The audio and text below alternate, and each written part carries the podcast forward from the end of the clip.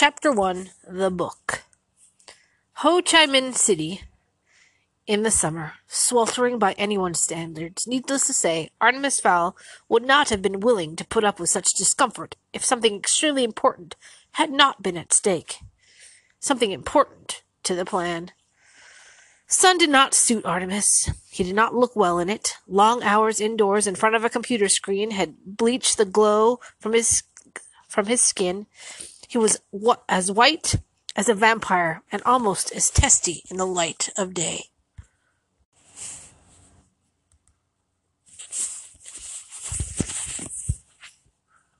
I hope this isn't another wild goose chase. Butler, he said, his voice soft and clipped, especially after Cairo. It was a gentle rebuke. They'd traveled to Egypt on a word from Butler's informant. No, sir, I'm certain this time. Nguyen is a good man. Hmm, droned Artemis, unconvinced. Passerbys would have been amazed to hear that the large Eurasian man referred to the boy as Sir. This was, after all, the third millennium. But this was no ordinary relationship, and these were no ordinary tourists. They were sitting outside a curbside cafe on Dong Khoi Street, watching the local teenagers circle the square on mopeds. Nguyen was late, and the pathetic patch of shade provided by the umbrella was doing little to improve Artemis's mood. But this was just his daily pessimism. Beneath the sulk was a spark of hope. Could this trip truly and actually lead results? Would they find the book? It was actually too much to hope for. A waiter scurried to their table. More tea, sirs? he asked, his head bobbing furiously. Artemis sighed. Spare me the theatrics and sit down. The waiter turned instinctively to Butler who was after all the adult. But, but, sir, I'm the waiter. Artemis tapped the table for attention. You're wearing handmade loafers, a silk shirt, and three gold signet rings. Your English has a tinge of Oxford about it, and your nails have the softest sheen of recently being manicured. You are not a waiter. You are our contact. Nguyen Xuan and you have adopted this pathetic disguise to discreetly check for weaponry. Nguyen's shoulders sagged. It is true. Amazing. Hardly. A ragged apron does not a waiter make. Nguyen sat, pouring some mint tea into a tiny china cup. Let me fill you in on the weapon status, continued Artemis. I am unarmed, but L- Butler here, my, um, uh, butler, has a Sig Sauer in his shoulder holster, two strike throwing knives in his boots, a Derringer two shot up his sleeve, a, a garrote wire in his watch, three stun grenades concealed in various pockets, and anything else, Butler? A cosh, sir. Oh, yes, a good old ball bearing cosh stuffed down his shirt. Nguyen brought the cup to his trembling lips. Do not be alarmed, Mr. Xuan. Artemis smiled. The weapons will be not used on you. Nguyen did not seem reassured. No, continued Artemis, Butler could kill you a hundred different ways without using his weapons, though I'm sure one of them would be quite sufficient. Nguyen was now thoroughly spooked. Artemis generally had this effect on people. A pale uh, adolescent speaking with authority and a vocabulary of a powerful adult. Nguyen had heard the name Fowl before, who hadn't in the international underworld, but he had assumed he'd be dealing with Artemis Sr., not this boy. Though the word boy hardly seemed to do this gaunt individual justice, and the giant butler, it was obvious that he could snap a ba- man's backbone like a twig with those mammoth hands.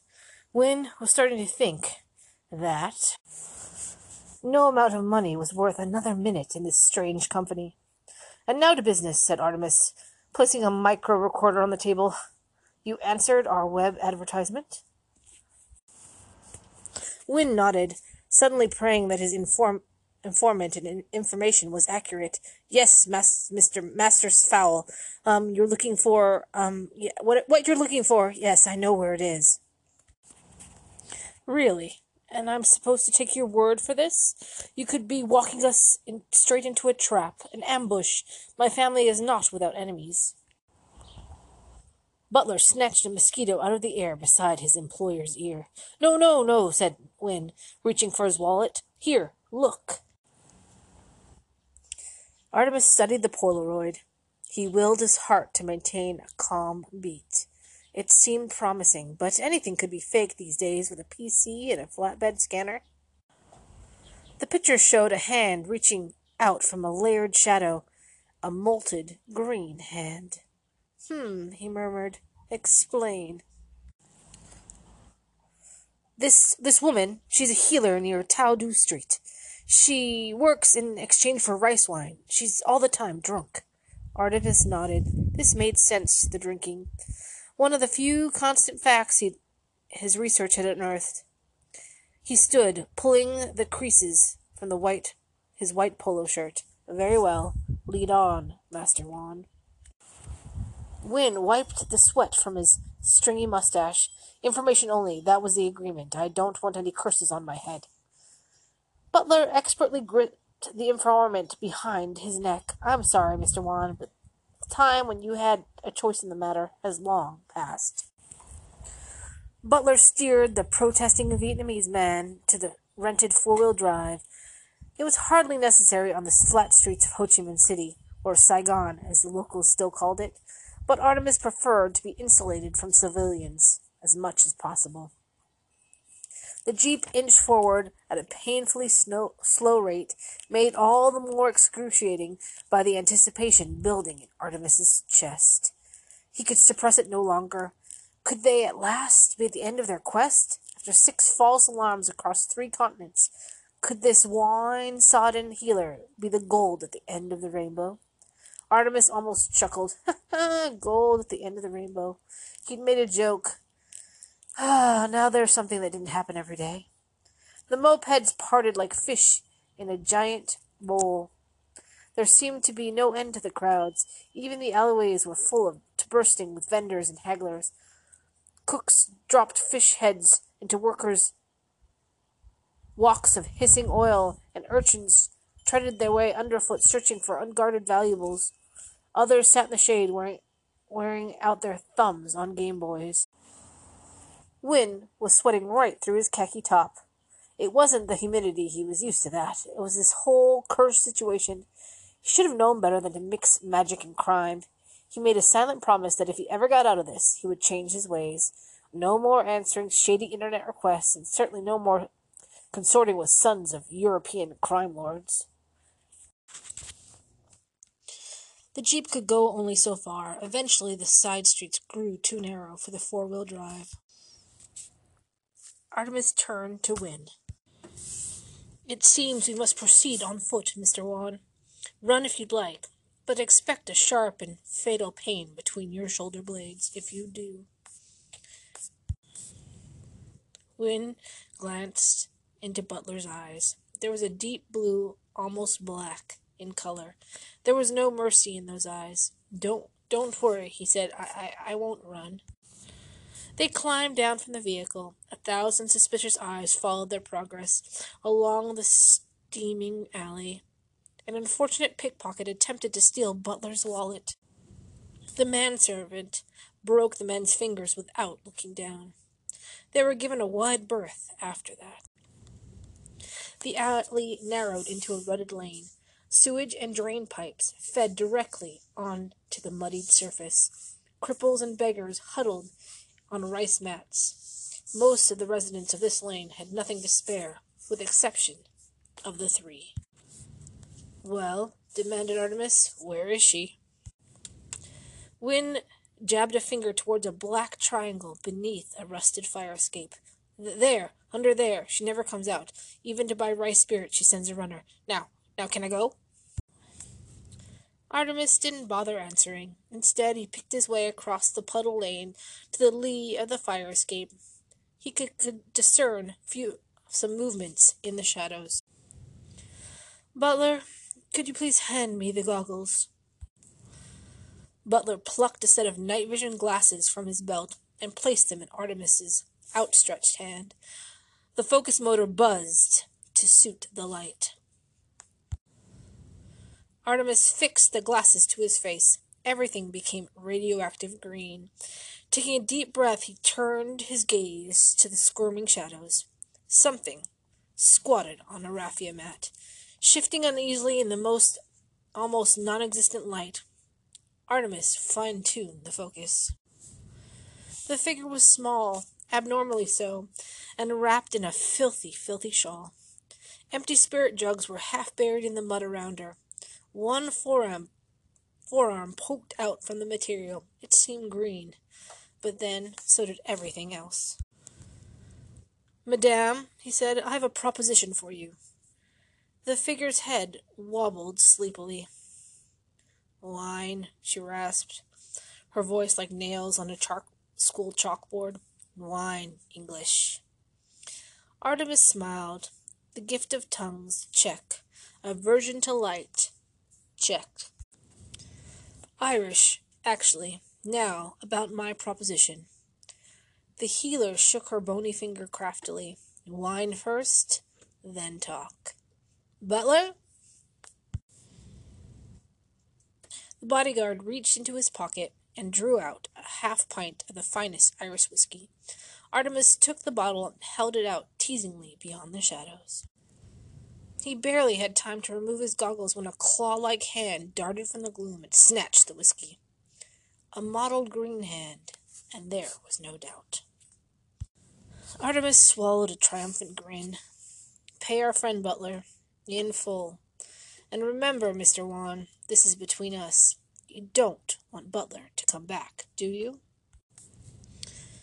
Oh, no, no, Master Farrell. My lips are sealed. They had better be, or Butler will seal them permanently. Nguyen skipped off down the alley, so relieved to be alive that he didn't even bother counting the, the shelf of U.S. currency. Most unlike him. In any event, it was all there, all twenty thousand dollars. Not bad for a half hour's work. Artemis turned back to the healer. Now, madame, you have something that I want. The healer's tongue caught a drop of alcohol at the corner of her mouth. Yes, Irish, sore head, bad tooth, I heal. Artemis replaced the night vision goggles and squatted to her level. I am perfectly healthy, madame, apart from the slight dust mite allergy, and I don't even think you can do anything about that. No, what I want from you is your book. B- book? She said cautiously.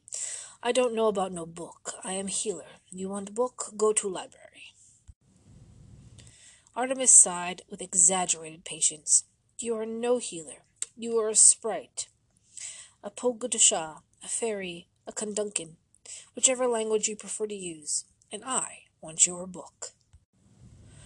For a long moment the creature said nothing. Then she threw back her shawl from her forehead.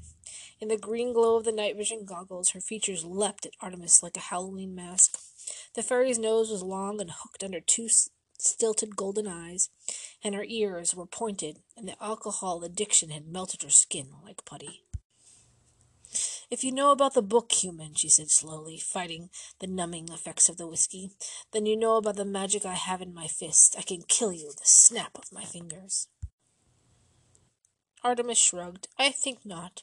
Look at you. You are near dead. The rice wine has dulled your sentence, senses, reduced, reduced to healing warts. Pathetic. I'm here to save you, in return for the book. And what could a human want with our book?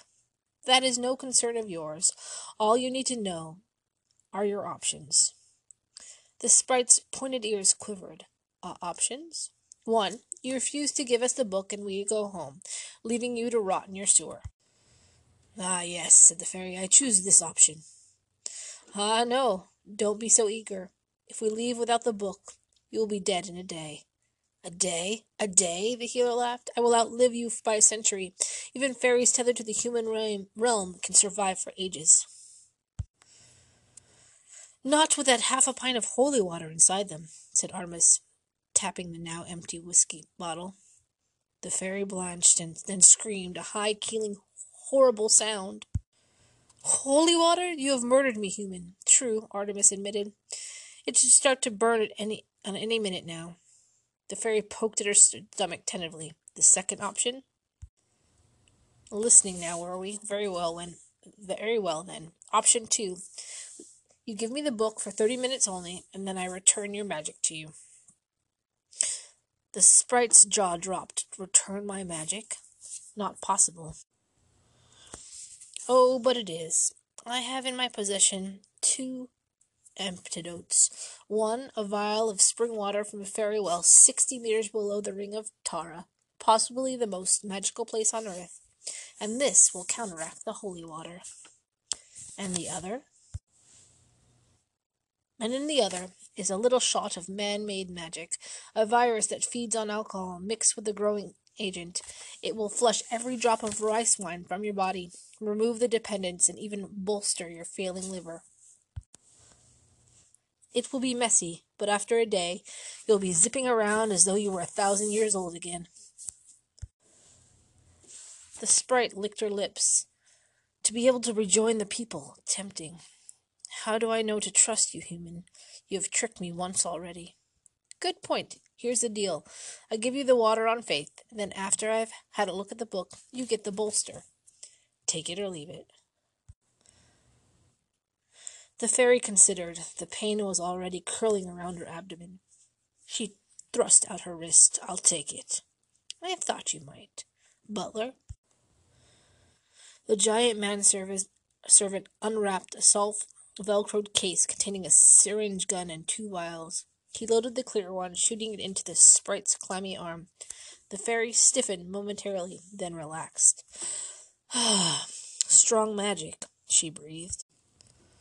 Yes, but not as strong as your own will be when I give you the second injection. Now, the book. The sprite reached into the folds of her filthy robe, rummaging for an age, and Artemis held his breath.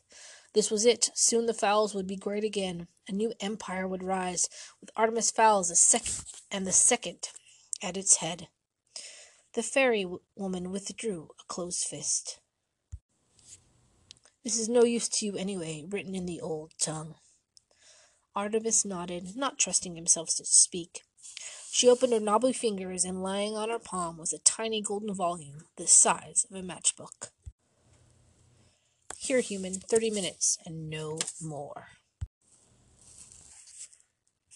Butler took the tiny tome reverently. The bodyguard activated a compact digital camera and began photographing each wafer thin page of the book. The process took several minutes, and when he was finished, the entire volume was stored on the camera's clip. Artemis preferred not to take chances with information. Airport security equipment had been known to wipe many a vital disk, so he instructed his aide to transfer the file to his portable phone, and from there emailed it to Fowl Manor in Dublin. Before the thirty minutes were up, the file containing every single symbol of the fairy book was sitting safely on the f- server. Artemis returned the tiny volume to its owner. Nice doing business with you. The spirit lurched to her knees. The other potion, human. Very well, but before we administer it, I must warn you that the purging is not pleasant. You are not going to enjoy this one bit. The fairy gestured around her, and then on all the filth. You think I enjoy this? I want to fly again. Butler loaded the second vial, shooting this one straight into the carotid, artery. The sprite immediately collapsed on the mat, her entire frame quivering violently. And now it's time to leave, commented Artemis. A hundred years of alcohol leaving the body, by any means possible, is not a pretty sight.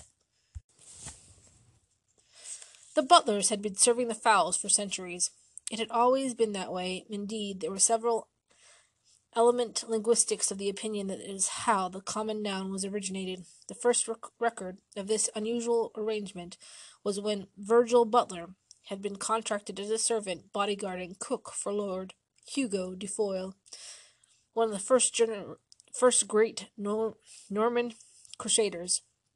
At the age of 10, Butler children were sent to a private training center in Israel where they were taught the specialized skills necessary to guard the latest in the Fowl line.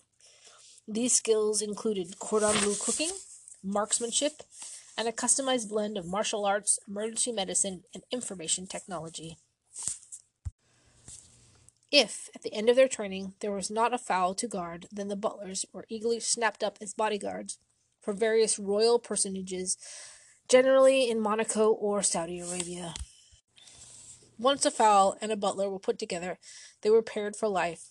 It was a demanding job and lonely, but the rewards were handsome if you survived to enjoy it. If not, then your family received a six figure settlement plus a monthly pension. The current butler had been guarding young Master Artemis for twelve years, since the moment of his birth, and, although they adhered to the age old formalities, they were much more than master and servant. Artemis was the closest thing Butler had had to a friend, and Butler was the closest thing Artemis had to a father, I bet, I bet one that obeyed orders. Butler held his tongue until they were aboard the Heathrow connection from Bangkok. Then he asked, Artemis? Artemis looked up from his screen of his PowerBook. He was getting a head start on the translation. Yes. The sprite. Why didn't we simply keep the book and leave her to die? A corpse is evidence, Butler. My way, the people will have no reason to be suspicious. But the sprite. Well, I hardly think she will confess to showing humans the book. In any case, I mixed a slight amnesiac into her second injection. When she finally wakes up, the last week will be a blur. Butler nodded appreciatively. Always two steps ahead, that was Master Artemis. People said that he was a chip off the old block. They were wrong. Master Artemis was a brand new block, the likes of which never had been seen before. But his doubts saw his doubts calmed down, Butler returned to his copy of Guns and Ammo, leaving his employer to unravel the secrets of the universe.